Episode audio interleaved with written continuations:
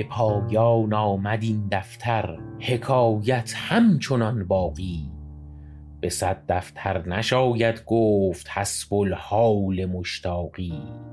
کتاب بالغ منی حبیبا معرضا عنی ان افعل ما تری انی علی عهدی و میثاقی. نگویم نسبتی دارم به نزدیکان درگاهت. که خود را بر تو می بندم به سالوسی و زراقی. اخلایی و احبابی ذروا من حبه ما بی مریض العشق لا یبری و لا یکشوا الی الراقی. نشان عاشقان باشد که شب با روز پیوندد. تو را گر خواب می گیرد نه صاحب درد عشاقی. قم املأ و اسقنی کأسا و دع ما فیه مسموما اما انت الذی تسقی فعین السم تریاقی قدح چون دور ما باشد به هشیاران مجلس ده مرا بگذار تا حیران بماند چشم در ساقی سعی فی هتکی الشانی و لما یدر ما شأنی انا المجنون لا اابا باحراق و اغراقی مگر شمس فلک باشد بدین فرخنده دیداری؟ مگر نفس ملک باشد بدین پاکیزه اخلاقی؟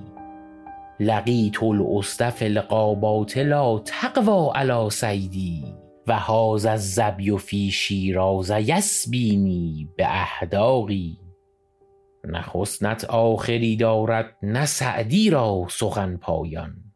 بمیرد تشنه مستسقی و دریا همچنان باقی.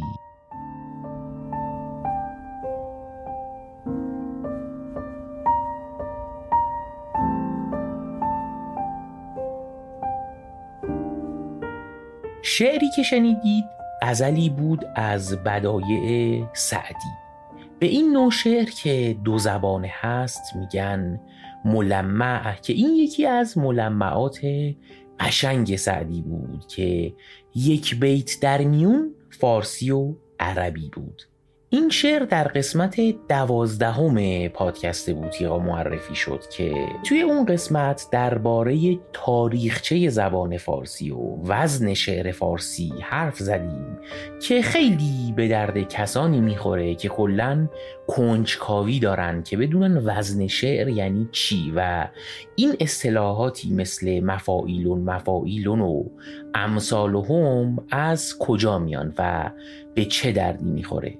که برای پیدا کردنش هم می‌تونید توضیحات پادکست رو نگاه کنید.